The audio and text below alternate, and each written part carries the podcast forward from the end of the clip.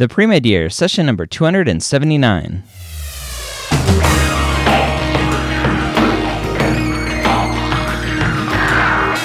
Hello and welcome to the three time Academy Award nominated podcast, The Pre-Med Years, where we believe that collaboration, not competition, is key to your success.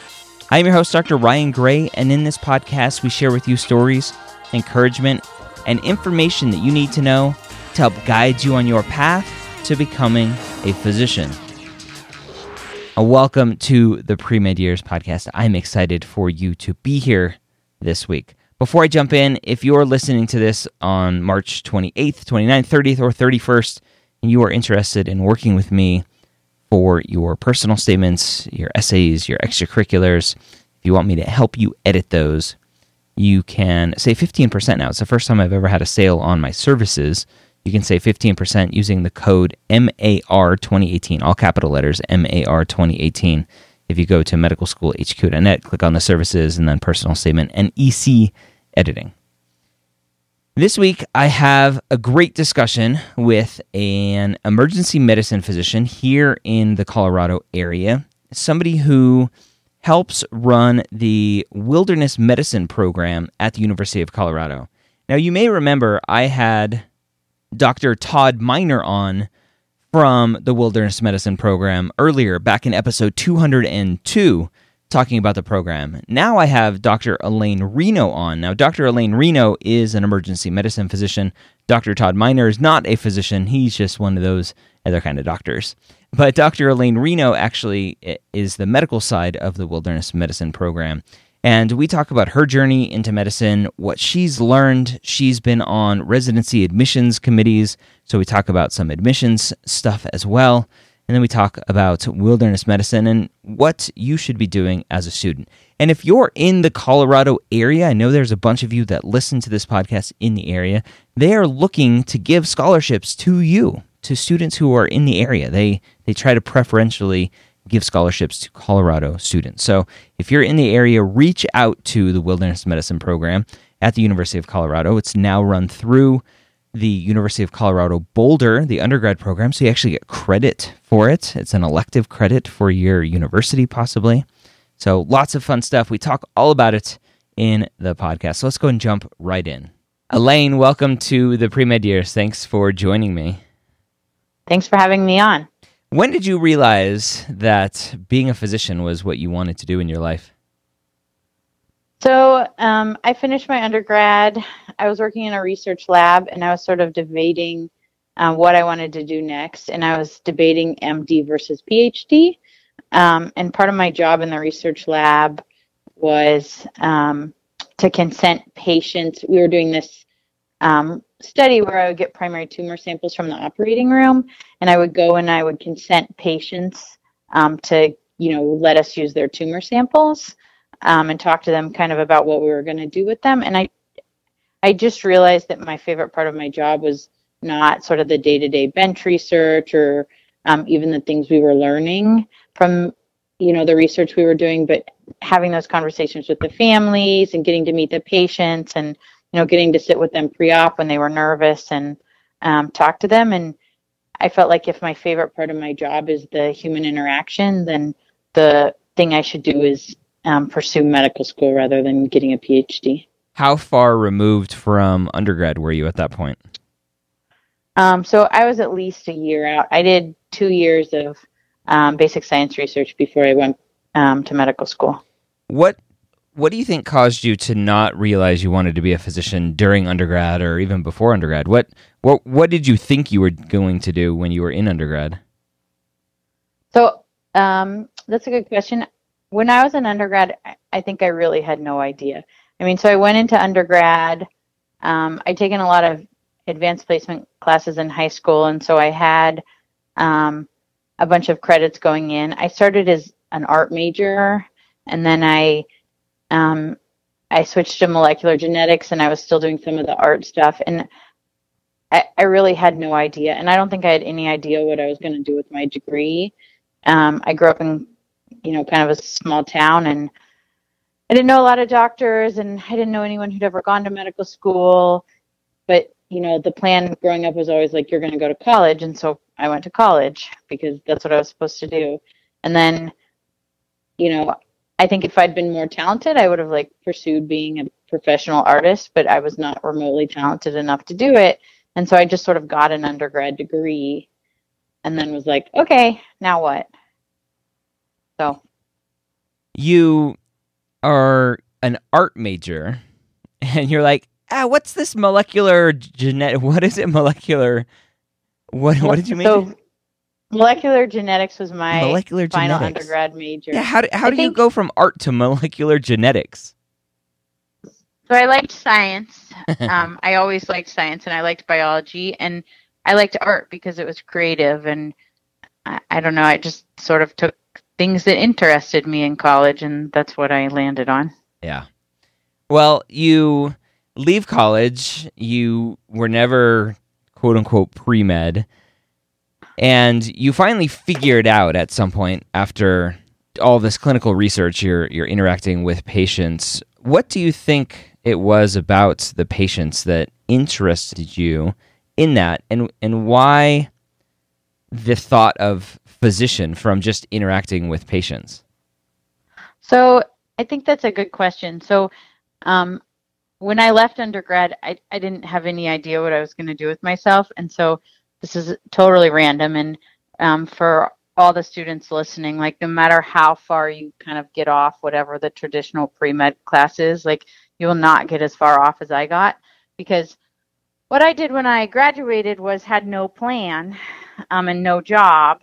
And my parents were like, You're done with school. You're an adult. You can support yourself. What are you going to do? and I was like, Actually, I have no idea. Um, and so my sister had just finished vet school and she was moving to a town called Laughlin, Nevada, which is like, uh, you know, on the river, like an hour outside of Las Vegas in the middle of nowhere. And she was like, Well, if you come with me, I'll pay your rent. You can live with me for rent free if you help me drive my car and my stuff out to Laughlin, Nevada. So that was like the best offer.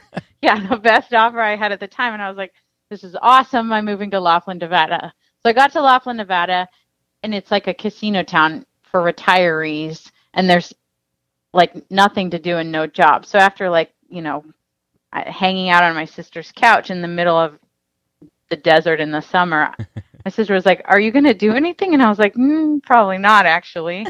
and she's like, "That's that's not what I meant. My question was, what are you going to do?" So so she was like, "You need to get a job," and I was like, "Okay, that's reasonable." So there were no jobs except um, cocktail waitressing. So I became a cocktail waitress in a casino in uh, Laughlin, Nevada, called the Riverside Casino, and I was like doing this job. And so first, it's sort of where cocktail waitresses, I feel like, go to die. Like at some age, Vegas stops hiring you because you're too old, and I think that age is like about thirty. um, and so everyone sort of retires in cocktail waitressing land to Laughlin, Nevada. So I was like, this is not a long term job prospect for me. And so I was trying to figure out what I could do with my um, undergraduate degree. And I'd done undergraduate research um, as a summer job, and I liked it. So I was, my two criteria were like, one, I wanted to live somewhere where I could ski. Um, and two, I wanted a job that didn't involve me wearing a corset and shiny tights to work.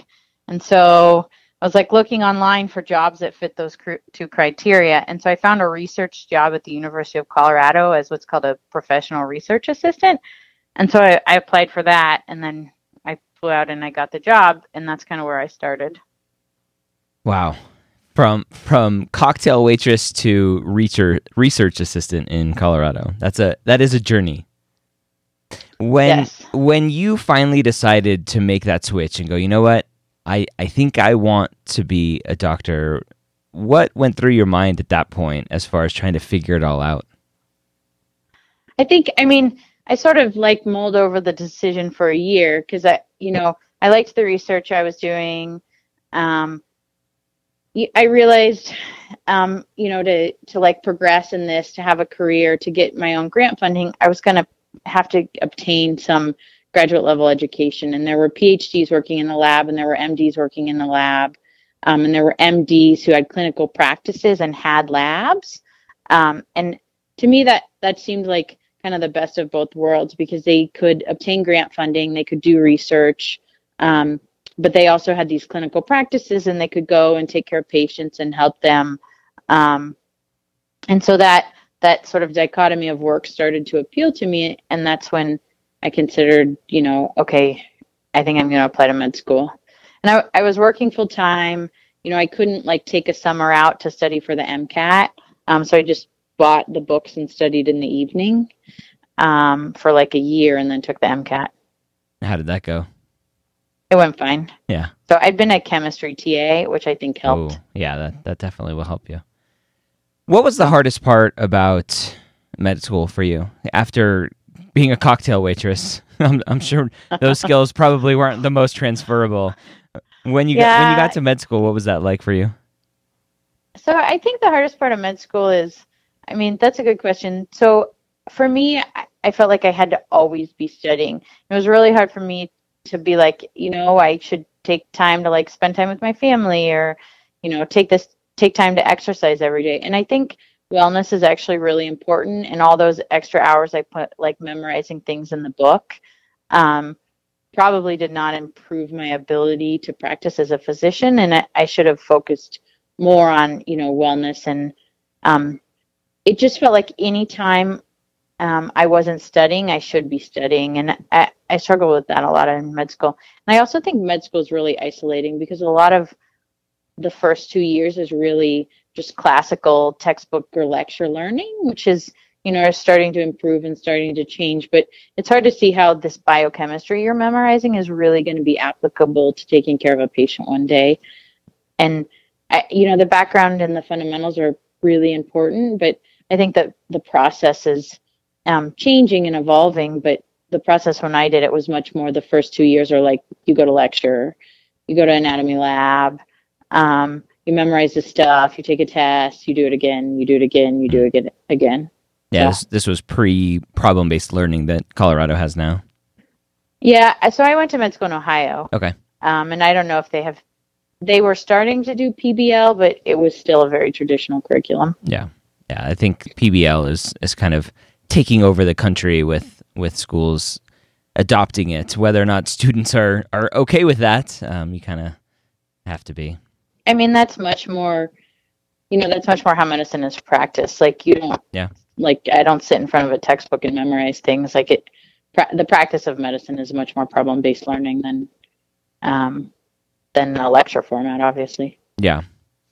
When you came out uh, and decided to do emergency medicine, what what was it that drew you to that? Um, a- after being a molecular geneticist, I mean, there's there's like genetics that you can go into, um, and and other fields that may be more related to your undergrad. What what was it about emergency medicine that you liked? So I was one of those people who, during the third year rotations, I just liked everything. Like when I was on labor and delivery, I wanted to be, you know, an OB. When I was you know, in some clinic, I wanted to do that. Um, but when it sort of boiled down to it, people talk about the first decision you make is surgeon or not surgeon. And I thought I would love the operating room and really want to be a surgeon, but actually, I discovered I really don't like the operating room, um, and I'm I'm the wrong person to be a surgeon. And I figured that out about myself really quick um, mainly because we were in these like 12 hour cases and everyone else was like so enthralled and so excited. And I was like, you know, I have to pee. I'm ready for a snack. My feet are starting to hurt. And it, um, and so I realized I, I should not be a surgeon. Um, and so then I was, I was looking at, do I like outpatient medicine? Do I like inpatient medicine? Um, and I, I liked hospital based medicine. And then I liked kind of the, um, the lure of the ER that everything is different, everything, you know, things are always changing, something new is always coming in, there's always things to learn. You know, sometimes it's really busy and fast paced, sometimes it's a little bit slower and you can take more time. I think I just liked how different it was every day and um, kind of the pace of the work. You got involved in admissions for residency, for emergency medicine, for your residency mm-hmm. program what do you think? Learn what? What did you learn as part of the admissions team for your residency program that you think pre meds should know about at this stage in their life? So I think something I realized um, was so you know I I did interviews um, and I remember being uh, I remember being a pre med and going to my med school interviews and being a resident or being a med student and doing residency interviews and I was always like super nervous. I I would get real quiet. Um, I'd get like real introverted and I I feel like I would just be in my head like too much during the interview. And one thing I learned when I'm interviewing these people is, you know, there are certain characteristics we're always looking for, which are probably pretty common, right? You're looking for people with good communication skills. You're looking for people with good work ethic. You're, you're looking for people who are intellectually curious and want to learn. Um, kind of the, you know, the same thing that makes a good doctor. Um, probably my guess is across most um, fields of medicine and what makes a good medical student.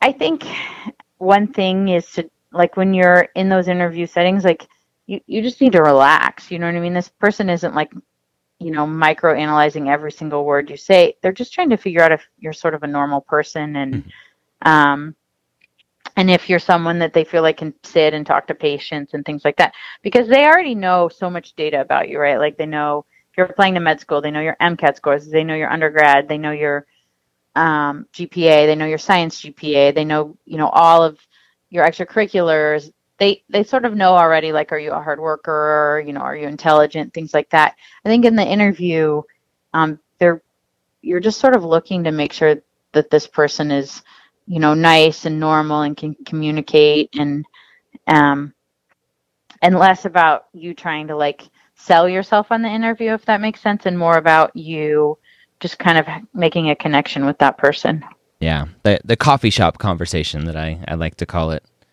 Just have a conversation. Yeah. I mean, I I honestly think my probably one of my best residency interviews like instead of talking about anything related to medicine so I lived in Ohio during med school, and my parents had a farm, and I, I was like always growing vegetables on their farm um, to excess. Like I would always be bringing tomatoes um, to the hospital to share with everyone because we didn't know what to do with them. Um, and I, I think one of my best residency interviews, we like literally sat down and we talked about gardening and like our you know mutual pain in trying to grow strawberries. It was like totally unrelated to medicine at all. Um, but it, it, was probably one of the best, you know what I mean, conversations I yeah. had. Yeah, I, I think so. when when I talk to students, I, I try to let them know, as you were saying, how well can you communicate that that person interviewing you, especially for for medical school interviews, a person interview interviewing you is picturing you like can can I see this student sitting in front of me communicating with my mom in the hospital, with my dad in the hospital? Can I see them telling my mom that she has cancer, telling my dad that whatever, right? Um, and and they're trying to put you in that situation. And if you're just trying to sit there going, "I'm amazing, I do this, I do that, I'm awesome," it's kind of hard to do that. Yeah, it's just off-putting. It's very so. off-putting. We when we met, uh, we we hung out a little bit at at the med school campus f- for a little bit, and we were talking about personal statements. And there was one very specific thing that you said when you were like, "I hate when students put this in a personal statement." Do you remember what that conversation was? Um, was it? I mean, I think the thing I dislike the most in personal statements is when people talk about like like they try and tell you what it is to be a doctor or what yeah. it is. Is that what I said? Yeah, that is exactly it. What why is that? Because I tell students that all the time. I'm like, you're telling a who likely is going to be a physician who's reading your personal statement what it's like to be a doctor. Why why do you think that's so off-putting for most people that are going to read the the personal statement? So, uh, you know, I read a lot of actually our scribe personal statements and I um, you know, I do the like wilderness pre-med course and so um, so like when I go to Costa Rica with the students for those two weeks, I actually sit down with each one of them in the evening and review, like read their personal statement and then make them rewrite it. Um, uh, like on a one-on-one session. And I think the thing is that, so for someone who's like never gone through the training and never experienced what it likes, what it feels like to be a physician, like to have them sort of talk about it's like the generic statements like doctors are nice and doctors are kind and doctors are altruistic and and on some level you're sort of like you have no idea what you're talking about and for our students, I say like you really know what it feels like to be a doctor when all of your pages are going off. Um, one of your patients is really sick. You're not quite sure what to do next, mm-hmm. and you're you know you're like trying to manage all those things and you're you're internally feeling like am i good enough am i capable like am i competent like and you know and um am i going to make a mistake that has the ability to harm someone else that that is like when you really feel like a yeah. doctor i feel like as an intern not when you get your white coat or you're gifted mm-hmm. with your first pager or you know you like hang your diploma or get your first student loan bill. Like yeah. it's when you're when you're really wondering like when you really realize that the choices you make have the ability to you know influence the rest of someone's life. And if you make the wrong choice you know you can have a profound negative impact on another human being. Yeah. And i think that's when you when it really sinks in like what have i done? Yeah and you're doing all that while you're hungry working uh, on your 20th hour for your shift and your significant other and kid are at home wondering why you aren't home yet yeah it's that's hard. exactly it it's very hard and so while and you've while just gone to walmart and bought socks because you haven't washed any in two months and you finally run out of clean ones. Or you just wear the patient socks. Those things with the little grippies on the bottom. Yeah, everyone can tell though if you're wearing the patient socks because they come in funny colors. Yeah. Um and and that's that's it like students can get some sort of appreciation from shadowing, from scribing, from doing all of that. But until all the pressure is on you, you have no idea. Yeah, that's what I think too. Yeah. So So let's talk about wilderness medicine. You you've been working as an emergency medicine physician at University of Colorado.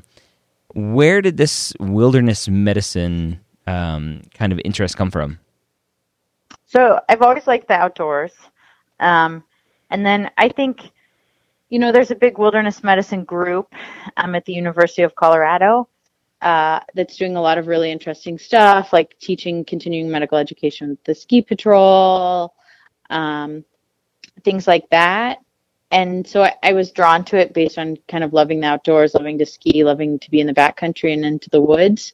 Um, and then there was a PhD who's been on the podcast before, Dr. Miner, and he um, is a PhD educator um, primarily in wilderness medicine. And he was starting a course for undergraduates, which we run the course through CU Boulder now, and the students get elective credit. Um, but he was starting this course for undergraduates to the idea and the basis was to get um, you know so you spend all this time like in your pre-med years like i don't know learning biochemistry and molecular genetics and all these things that are so profoundly um, unapplicable to like treating the person with a broken bone in front of you, if that makes sense. Mm-hmm. And so the the idea was twofold. The first was to get clinical knowledge and experience into students younger. So if they're, you know, in um, a backcountry ski accident, they know how to splint um, an extremity and how to clear a C spine and how to, you know, manage a patient until they're able to get them to definitive care, or they know how to clean and dress a wound in a field setting. So getting clinical you know, clinical knowledge to students much younger and getting them true medical experience much younger first. And the second was, um, you know, you're doing like awesome work. And I wish this podcast had existed when, you know, 15 years ago when I was in these students' shoes. But a lot of students don't have a great access to like mentorship, to, um, to, you know, advisors, to figuring out how to navigate this process and if this is what they want to do. So we developed this class um, that kind of combines those two things, and it's two weeks. And they spend the first week on campus, um, and they like shadow in the emergency department. They ride along uh, with the, on the ambulances for the EMS calls. They meet like you know you come and talk. They meet career counselors. Um, they meet um, admissions counselors they do sort of an overview of um, uh, sort of basic um, what we call wilderness medicine, but sort of how um, to think about patients and how to work up patients. Um, they do a bunch of procedure labs like ultrasound, suturing, wound care, cardiac dissection, things like that. And then in the second week, they go up into the mountains and they put all these skills together and learn how to you know like take care of a patient in a field setting how to work in a team to do search and rescue how to do patient evacuations. And so since since i felt like when i was you know in these students shoes i had like no direction and no idea of what i wanted to do and no idea how to navigate it i think it really appealed to me to to create that framework for them um, and allow them uh, to sort of explore this career in a in a setting where they get elective credit for it, right? Like I took art history and like, you know, intro to drawing and and all these like elective courses that that in no way helped me at all at this point in my life if that makes sense like mm-hmm. now i can tell you about light in renaissance paintings but honestly that's sort of a useless skill and so i wanted to create like an elective um, curriculum for them that could actually help them so you mentioned elective That's, credit. Is is that something where a student who may be interested in doing this has to go to their school and make sure that it transfers over, or is this something that anybody can go do and it just is another kind of school that shows up on a transcript somewhere? Yeah, so that's a great question. So um, we've had students um, from all over the country take the course. I mean, from every state except I think Alaska. We've never had a student from Alaska, but we've had students from all over the country come and take the class. Um, we offer scholarships for it. Um, if they want elective credit for it, um, which a lot of them do, um, because you know they're completing the coursework, uh, then we either give them elective credit through CU Boulder or um, I've sent the curriculum along with information to um, schools before and they've gotten elective credit through their own schools. So we tend to work with each student, but um, we've had students from all over the country do it. So very cool. And is it just offered? You mentioned Costa Rica, so it's not just offered in Denver. So it's offered. We do um, a version twice in the summer and once in the winter um, in Colorado, and uh, you know, in the winter we focus more on like they build snow caves and they're given the opportunity to actually sleep in their snow cave. They go snowshoeing. Um, all of them end up wanting to sleep in the snow cave. It's actually pretty cool. Um, in the summer they go backpacking, and then we take a version of the course um, and we take it to Costa Rica, and they we stay in an eco lodge like um, uh, in a nature preserve on the beach, which is super fun. So, and we usually take them like we go whitewater rafting, um, we go zip lining, we go hiking through the jungle, um, stuff like that. It's pretty remote. We're about three miles from like the nearest town, and it's this little surf town. And usually, in the, one evening, we all like jog into town and get dinner. Um, so it's it's a lot of fun. And is this just for students who are interested in becoming physicians, or is this for pre PAs, pre nursing? Is this kind of pre health everybody? Yeah, so we've done, so we've taken um, students from all of those disciplines. I even had a student who wanted to get a PhD in toxicology when it was said and done, um, but wanted to learn like wilderness medicine skills. So I think it draws both pre health students of all different varieties and um, people who like the outdoors. Uh, and want to just want to like gain some skills to be safe in the wilderness and um, it, it does the whole gamut and we sort of work with each student to make sure um, they're getting what they want out of the class met it's a ton of fun and i have a ton of fun uh, with the students you know um, kind of seeing what their interests are and what they want to do so you mentioned some of the advising uh, aspect of it where you're working on personal statements. So that would tell me that these students are a little bit older, getting ready to apply to medical school. At what at what age, what year in college should students be looking at doing this? So I think it really depends, honestly, um, because I, I think each student comes in with a different goal. So if you're, we've had everyone from you know um, first years. I don't know what the first year of undergrad is called now. Um, freshmen, yeah. So we've had everyone from first years through seniors, through people who've graduated and are debating going back towards to people who are actually like in different careers and thinking about going back to medicine. Mm. I, I, think it depends on um, when when do you want to sit down and one learn that learn these skills and like get some actual clinical care knowledge and the ability to you know take care of other people in an emergency and when do you really want to explore this, right? So if you're a freshman, you're like 100%, I know I want to go to med school. Um, maybe the time to do this class is like second or third year um, and kind of get the career counseling and mentorship before you go into applying. If you, you know, don't have any idea if you want to do this or you're like a senior and you're like, eh, what do I want to do next? Um, then maybe that's the right time to take the class. Like for me, the right time to have taken this class would have been after I graduated, after I quit cocktail waitressing, while I was working as a lab tech. Um, that would have been like when it would have been the right exposure for me. So I, I think it's very individual dependent. You mentioned a scholarship for somebody who may be interested in doing this but can't afford the tuition. How easy it is it to get the scholarship? What's involved with that? So um, they're need-based scholarships, um, and uh, it's it's like I don't do the individual selection. It's essentially like a criteria, like you get X points for this and X points for that, um, to try and make it more fair. Um, and so we just have them apply, and we have an administrator that um, you know ranks each of their application. It doesn't take long to apply. It's like one page. So okay. For somebody who may be interested in this now, where should they go to find out more information? So I, I send them to the website. It's www.colorado wilderness w sorry www.colorado um, wm.org. Okay. Very it's essentially easy. the shortened Colorado Wilderness Medicine. Yeah. And when's the next class? As we're recording this here in the end of March of 2018, when's the next class? So May, June, um, and then we're going to Costa Rica this summer, and then there's a class in August. Awesome. So lots of opportunities so. to get involved.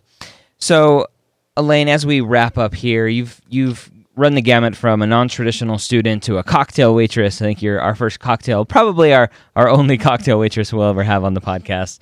Um, to now being an emergency medicine physician, doing your your wilderness medicine stuff, and working as an emergency medicine doc. What's what's been the um, the biggest takeaway through this whole process for you that you think you can teach the pre med student listening to this right now? I think when, especially when I was in their shoes, um, I felt like I really had to pursue um, the things would that would like look good on my application. Like I had to check this box and check this box. And I remember when I was a med student, I told someone I was like wanted to do emergency medicine, and then I was like thinking about a wilderness medicine fellowship, and they they were like, "That's ridiculous. That, that's that's like nuts."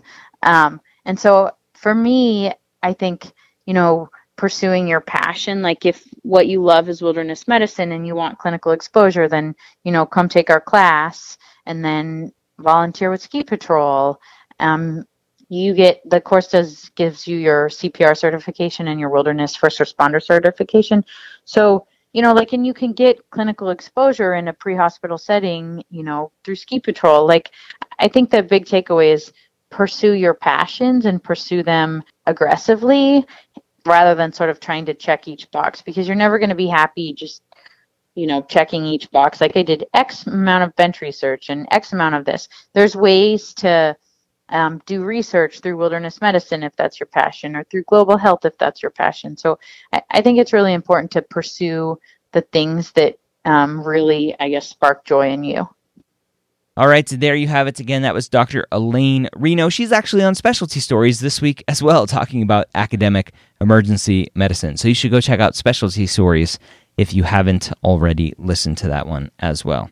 If you're interested in the Wilderness Medicine program, go to coloradowm.org. Again, coloradowm.org to find out some more information about the Wilderness Medicine Program.